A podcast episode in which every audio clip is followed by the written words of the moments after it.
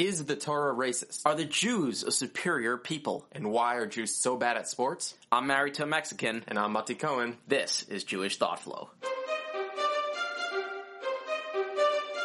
In this week's episode, we want to explore if the Torah is racist. But before we do that, we have to define what do we mean by racist. You'll notice a trend in Jewish thought flow that before we d- begin discussions, we will define our terms. It's very important in order that you're not arguing past each other. If you're both working under the same definitions, then you can get to the point. And truth is what we're at. The Oxford definition of racism is the inability or refusal to recognize the rights, needs, dignity, or value of people of particular races or geographical origins. More widely, this is still a definition, the devaluation of various traits of character or intelligence as typical of particular peoples. For the purposes of this episode, we're not going to be discussing the color of one's skin or the nation of origin. We're going to be focusing on the difference between Jews and non-Jews. As in the bracha Hamavdil Bain Yisrael Amim, the one who separated between the Jews and the non-Jews.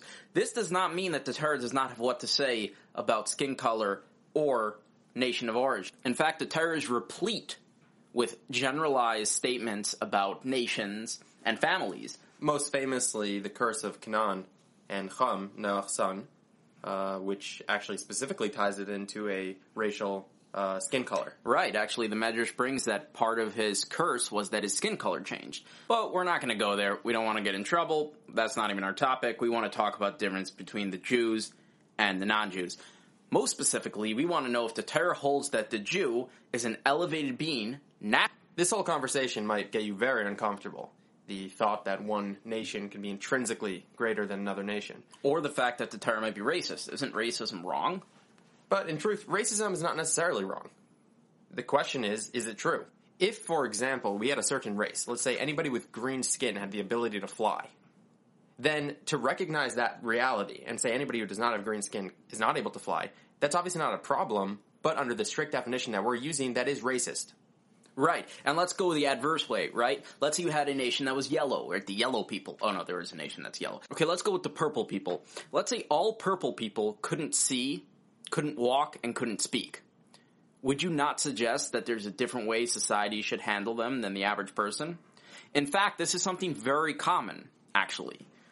Amongst us, we have people who are special needs. They're born with certain mental disabilities, and we don't treat them the same way we treat everybody else. They don't go to the same schools, they don't take the same tests, and they don't get the same jobs. Yet we all understand that it's not wrong. In fact, it's kind because their skill set is not up to par with your average human and therefore need to be treated differently so they can reach their full potential.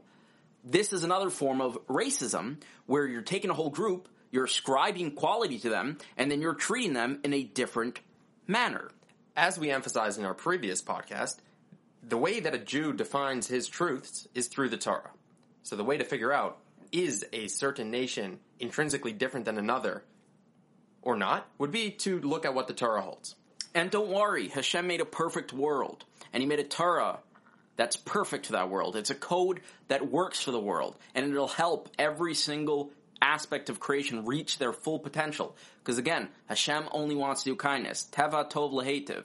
The way of Hashem is to do good. So in order for us to unlock that good and access it, we have to look at Torah to see what it's telling us, how we are supposed to treat our fellow, and how we are supposed to think about our fellow, and how to understand the differences amongst people. Now again, if your concern is modern values, the Torah in this topic is not going to be fun for you even if we can't prove that the Torah holds there are inherent differences between Jews and non-Jews, i.e., a Jew is an elevated being, a different type of human, it is indisputable amongst all the sources that there are notable differences that modern values would deem absolutely disgusting. For example, a Jew would not get killed for killing a non-Jew. But if a non-Jew killed anyone, they'd be killed. And this is not because of the value system of the non-Jew, because the Rambam states in Hilchos Ritzeach that even a Ger Toshev, which is a non-Jew who keeps all seven mitzvahs b'nei Noach, which is exactly what he's supposed to be doing, also the Jew does not get killed for killing him. We also don't save a non-Jew's life on Shabbos, right? Shabbos is nitcha. Shabbos is pushed off for a Jewish life. If a Jewish life is in danger, We break Shabbos. In fact, we break the whole Torah, except for the big three. But otherwise, we break all parts of Torah in order to save a Jew's life. We do not do that for a non-Jew. The Mishnah in Pirkei Avos in Perek Gimel, uh, Mishnah Yud Daled says Chavivim Yisrael shenikru banim l'makom that the Jews are precious because they're called sons to to Hashem. This is one of countless sources that delineates the difference between the Jews and non-Jews in regards to their relationship to Hashem, where they're called the sons of Hashem. Everybody else in creation is just the creation of Hashem. The Jewish people are called the sons of Hashem. The Jews are under a special hashgacha that we will never be destroyed. which is something the non-Jews do not have. There's no guarantee any particular nation and the non-Jews will not be destroyed. We also have Kol Yisrael Yeshlam Chelik Lom Haba, which means every Jew has a portion in the world to come unless they really mess it up. This is also something that the non-Jew does not have access to. In order for the non-Jew to make Olam Haba, he has to be pretty darn perfect. He has to do extra things to get in. The Jew just has to not ruin it. Additionally, besides for the overriding hashgacha that the Jewish nation will never be destroyed, in the particular, Hashem's hashgacha on the Jewish nation is very different than the way it's run with the non-Jews. We have a concept, Ein Mazel Yisrael, that there's no luck by the Jews. Sorry, and even according to the opinions that Yesh Mazel be Israel, it's very clear from all of the Farshim there that it doesn't mean that it works the same as a non-Jew. It just means that there are certain things that go under the mazel, or there's a whole discussion over there. However, it's clear the way of Hashgacha between Hashem and the Jewish people is not the same way of Hashem and the non-Jew. Now, we didn't bring sources for any of these because these are all universals. There's nobody who argues on it. You just do a quick search of any of these terms, you'll see nobody argues on these ideas. Now, again, if you hold of these ideas, which is indisputable parts of Torah, you are a modern day racist.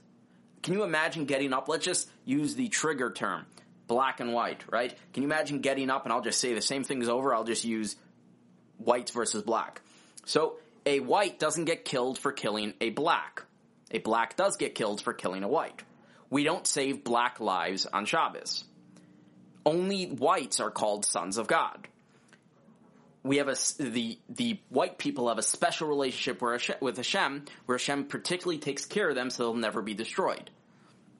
The white man inherits the world to come without doing as much work as the black man. So once you hold of Torah, you can't escape being a modern day racist. So I think it's best if you just leave your woke attitude behind and let's discover truth. That being said, let's head to the sources to see what Torah actually holds about the inherent difference between a Jew and a non-Jew. We only brought the sources that we could find that seemingly say it pretty explicit that there's an inherent difference in the makeup of a Jew versus a non-Jew. So the first source that I brought, which everybody seems to know of, is the Kuzari. The Kuzari can be found in Maimer Aleph, Chelik Tzadihei, which is the first treatise, the 95th part. Now the Kuzari was a conversation um, between the Khazar king and a couple of religious leaders, including one religious leader from the Jewish people, because he was investigating what is the greatest faith. In one of the conversations, the Jew is describing, the Jewish Chacham is describing how great the Jewish people are. And he explains that there was this special gene, this special holy connected to God gene that was passed down through individuals up until Avram. Then Avram gave it to Yitzchak, Yitzchak gave it to Yaakov, and Yaakov then gave it to every single one of his kids, who proceeded to give it to every single one of their kids.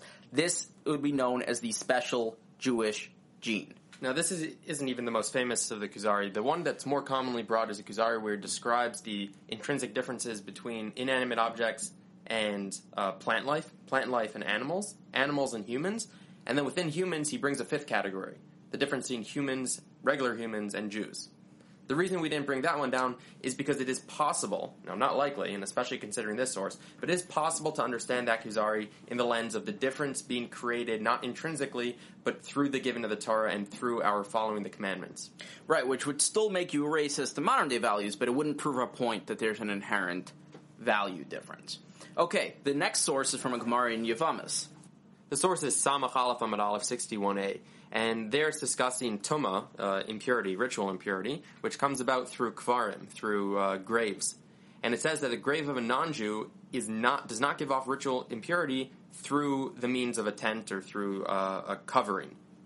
And the reason it says is because the pasuk describing this ritual impurity says that Adam, a, a man, and the Gemara explains that you Jews are called Adam, and Avdei non-Jews are not called man. Right, and there's a Zohar actually, which I don't, we're not going to bring, but there's a Zohar which says the reason why Jews are called man is because of their ruach. The ruach in them, which is different than the non-Jew, is what makes the Jew called Adam and not the non-Jew. The next source we want to bring is from Gemara in Shabbos. This is Gemara in Kuf Mem Vav Amud Aleph 146a. So the Gemara is explaining what happened in Har Sinai. It says when the Nachash, the snake, came onto Chava, it placed an impurity in her, an inherent impurity in Chava. When the Jews stood on Har Sinai, they lost that impurity. The non-Jew who never stood at Har Sinai never lost that impurity. Not only that, is the Machlokes in the Gemara over there, where Rebbe Abba Bar Kahuna argues in the Gemara and says, no, it wasn't Har Sinai which made them lose their impurity. They already lost it a long time ago by the time of Yaakov. So again, we have another Gemara which says that the Jews are inherently built different than the non-Jew. The Jew, through some sort of experience, lost his inherent impurity, while the non-Jew retained his the Raavad actually brings down this Gemara in explaining the Dayenu in the in the, one of the passages in Dayenu is that if you had brought us in front of Har Sinai, that would have been enough. And the Raavad explains that the benefit of going in front of Har Sinai was this paska zuhamasan, this uh, removal of this negative quality that the Jews now have. We wanted to bring in the Raavad in case you think, oh, that's just a Gemara, maybe we don't hold like it, maybe it's not literal. The Raavad brings it down as the explanation of what we're thanking Hashem for in the Gadol Pesach. Now, there's another Gemara which I thought was a fascinating Gemara. It's a Gemara in Shabbos again. This one in Lamed Amud Beis. So it's 30b. It's talking about the discussion of whether you can extinguish a candle to save a Jewish life. It's part of a large discussion. Can you break Shabbos to save a Jewish life? And the Gemara over there gives a certain line of reasoning to allow breaking Shabbos for a life, if a life is at stake. And the Gemara says as follows Better a physical candle should be extinguished than the candle of Hashem. What's the candle of Hashem? That's the neshama of man. Now, if that's the logic that allows you to break Shabbos, that you should extinguish a physical candle instead of the candle of man, well, we know the halacha is that only a Jewish man gets a candle extinguished for him on Shabbos. You can't extinguish a candle for a non-Jew. So if that's the reasoning, then you have to say that a non-Jew's neshama is not called a candle of God, Naravaya Nishmas Adam. The candle of God is the soul of man, because if it was, you should also be able to extinguish the physical candle for the non-Jew. The next source is perhaps the most explicit that we've noticed so far because it actually mentions in the neshama. And this is Tosfos in Avodah Zarah Hamid Aleph uh, 5a. The Gemara had previously stated that after Har Sinai, if we had not done the Chet Egel, we would stop having kids, and that would be like the final generation, and we'd last forever. The Gemara asks on that, and it says that we have a memra, we have a statement which says that Mashiach is not going to come until all the neshamas are going to be gone. So if nobody's giving birth, there's no more neshamas coming out. So Tosfos asked the following question: Who says that that is a disproof that the Jews will continue to give birth? Perhaps it's the non-Jews who will continue to give birth, and through that they will they will deplete the source of neshamas that are in the storage place, the guf. And Tosfos answers because there are actually two storage places of souls one for the Jew and one for the non-Jew, we need to deplete these places of the Jewish souls. That is explicit that there's a separate place for Jewish and non-Jewish souls. The Sefer Chinuch in his Akdama, in going through a bunch of different philosophical questions that might arise when studying Judaism, he asks the interesting question, if the Torah is there to perfect man, why was it only given to one nation? Why was it not given to everybody? And to that he answers that the Jews are different and special and better than all other nations. Now, in case one thought, okay, Jews might be different than other nations, but that's because we follow the Torah. That's because we got the Torah. The Sefer Chinuch says, no, reverse that. You got your causality mixed up. In fact, the Jews got the Torah because we're more special. Right, and he says we find this throughout everything in life. There are better and worse. There are more athletic people. There are better land. There's better food.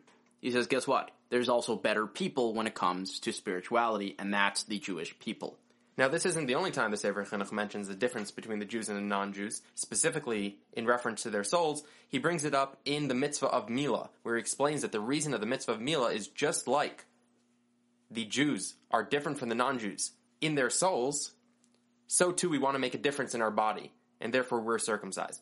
Here we have another Rishon who's explicit that the Jews and non-Jews have different souls. Now we have some more Rishonim we're going to bring in. The Akedah Yitzchak, which is a Rishon that wrote a philosophical work on the Torah. It's called the Kedes Yitzchak. So this is in Shar Kuf Gimel, or the Gate 103, which was also the gate I missed my flight on. Now the Kedes Yitzchak says as follows: Just like all of creation prior to the creation of man was considered the matter within which man was formed, meaning man is the form of the world, the special form of the world.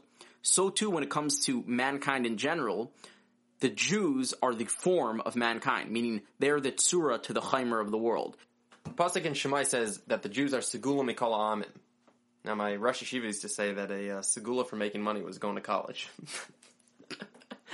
Either way, the Sforno on that pasuk, but obviously the Jews couldn't go to college because they're too skula for skula. Oh my god. Either way, uh, skula means special, and the Sforno explains that the Jews are the most precious to Hakadosh Baruch Hu, not just than any of the other nations, but even from the Hasidei Umas HaOlam, which means the greatest of the non-Jews. Still, the Jews are more precious to Hakadosh Baruch. Right. Even if the non-Jews are doing what they're supposed to be doing, it doesn't reach the level of the Jew who's And- supposed doing what he's supposed to be doing. And Yeah. he quotes he quotes a Mishnah in Pirkei Avos, which we quoted before, that uh, Chavivat and Niver B'Tselem, that everybody's precious because they were created in God's image, but a special Chavivos was given to the Jews because they're considered banim lamakom.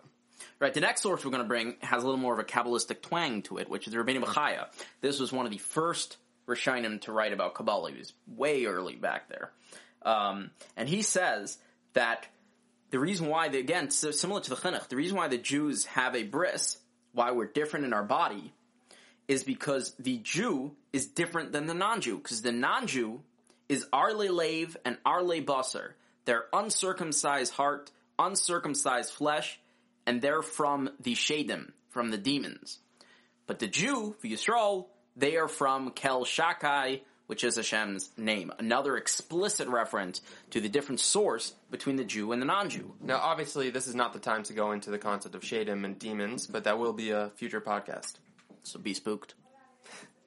The uh, next source is the Alshich. The Alshich is commenting on the verse in Devarim Zayin Vav, chapter 7, verse 6, and he explains that it would be a lack in Hashem's honor if he didn't choose us. And if he, or if he switched us out with another nation because we weren't doing his will, it would be a lack in Hashem's honor because our souls are chelek Elokai mal. And there he's specifically talking about Yisrael. So again, another source that says there's a difference in the makeup of the soul of the Jew and the non-Jew. Another source, the Radak, and Shmuel Beis Parak Zayin Pasuk Chav Gimel. On the, on the Pasuk Mi Chamcha Yisrael, the Radak says as follows, just like there's nobody like Hashem, there's also nobody like the Jews amongst the nations. Again, a difference between the Jews and the nations. Our next source is the Maharsha in the Gemara in Sanhedrin, Lamed Zayin Amid Aleph. So that Gemara over there says, why was Adam created alone?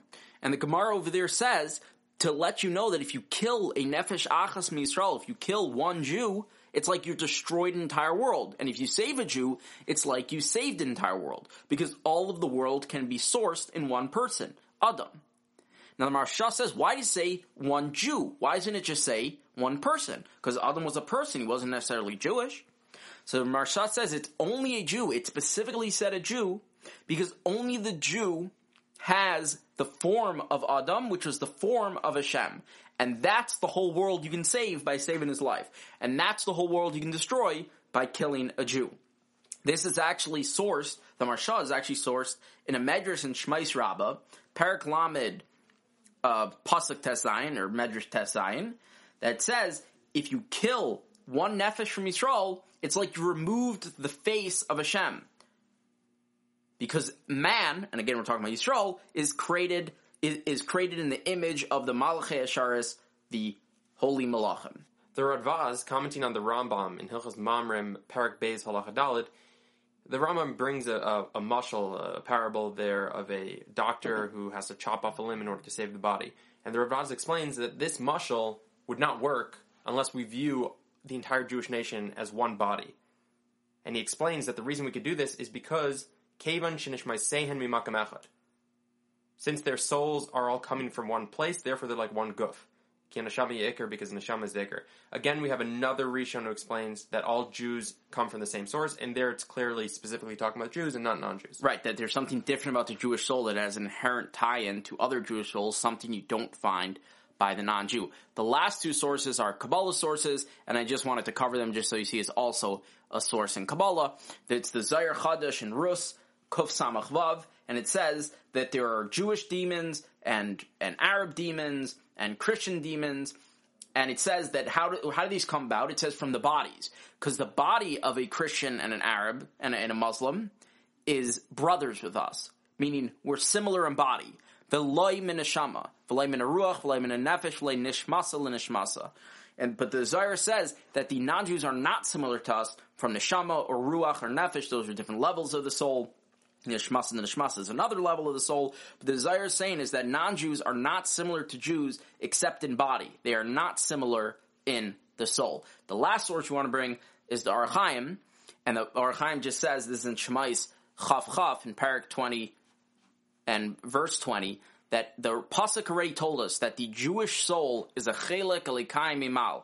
It's a portion of the living God above. Tiksiv, as it's written, chelik avaya imai. His nation, meaning Yisrael, is a portion of Hashem. So another source. Now the reason why I brought these in last is because they're Kabbalah sources, and it's indisputable in Kabbalah that the Jew and the non-Jew are built differently. Uh, we also didn't bring any sources in Chassidus because it's indisputable in Chassidic sources that the Jew and the non-Jew are built very differently. So I only brought them last just to, you know, cover the ground. The point of these sources though was to show you that it's not just in Kabbalah thought. It's not just in Chassidic thought that the Jew and the non-Jew are built differently. We showed you an array of sources coming from all different parts of Torah that clearly express that the Jew and the non-Jew are very different. I think one question that can very easily come up is if Jews and non-Jews have separate sources, how do we have a concept of a convert? Oh, that is a good question, right? How do we have the convert? So actually, the Gemara in Shabbos that we quote, quoted earlier in Kuf Mem Vav and Aleph, when it said that the Jews lost their zehuma, lost their impurity on Har Sinai, it, the Gemara asks over there, what about Gerim? What's the assumption? The assumption is the Ger also should lose his zehuma, his impurity, because if he became a Jew, he has to acquire the characteristics of the Jew. So the Gemara says as follows, that even though the Gerim weren't at Har Sinai, their mazlayu was there, their mazel was at Har Sinai. Now what exactly that means is not a time for now. However, the Gemara is clearly saying that you're right. Even for a ger to have the the quality of a Jew in order to become a Jew, to have that separate makeup, he needs to have some relationship to what the Jews went through, some relationship to the experience. So just like the Jews lost their zehuma, their impurity at Har Sinai, so to the ger had to have been there. Now, it's not just the Gemara, also the Rishonim, we have this a tshuva from the Maharam, who explains that a ger is somebody who had a Jewish neshama that was placed in a non-Jewish body. So that that Maharam tells two things. One is that in order for a ger to become a ger, he actually has to have the Jewish soul. But it also tells us that there's a difference between a Jewish soul and a non-Jewish soul, because he says there's such a thing called a Jewish soul that ends up in a non-Jewish body. Now, there's another idea, which is that the fact that a non-Jew converted lets you know he has this quality within him. Meaning, you can look at a non-Jew, and if he converts properly, made it through, you can look back and go, okay, well now we know he must have had this special soul, which is why Hashem arranged the world in a way that his soul would come out and make him or or compel him to convert to Judaism. Now, notably, the Kuzari says that a ger actually can't become a prophet because of his lack of the spiritual makeup of a Jew. So another way to answer this question of, well, what about a ger is you're right, a ger is not as not as holy as a regular Jew. We showed some sources that say the ger has the soul of the Jew, but we also saw the Kuzari which say to perhaps he doesn't have, and that's why he actually lacks in certain areas. So as we've seen, the consensus of the plethora of Torah sources support this idea that Jews and non-Jews have intrinsic differences, and the Jew Jews neshama is a higher level than the non-Jews neshama. Now, that's not an excuse to mistreat anyone or look down at anyone. Uh, every person has their position in life. Every one of Hashem's creations has their position. The key now is to recognize the truth of the difference, and based on that, figure out how to deal with each person in his position. And as usual, the key to doing that is the Torah. So in this episode, we've discovered uh, uh, that the Torah seems to hold there is a difference, but we have not got into how do we treat the difference. And that's something we'll do in a later episode, God willing. But as some of our listeners may have noticed, we did leave out one notable philosophical rishon. In Moshe this, ben Maimon. the Rambam, who as usual is going to be a little bit more complicated, a little more nuanced, and as usual has been shoehorned into the position that there is no intrinsic difference between a Jew and a non-Jew, which is much more appealing to the modern mind. But we're going to have to hit that up next episode because this episode is done. Guys, please share. If you have questions, please email us at Jewish Thought Flow. Please like on whatever, whatever platform you are listening to. Peace.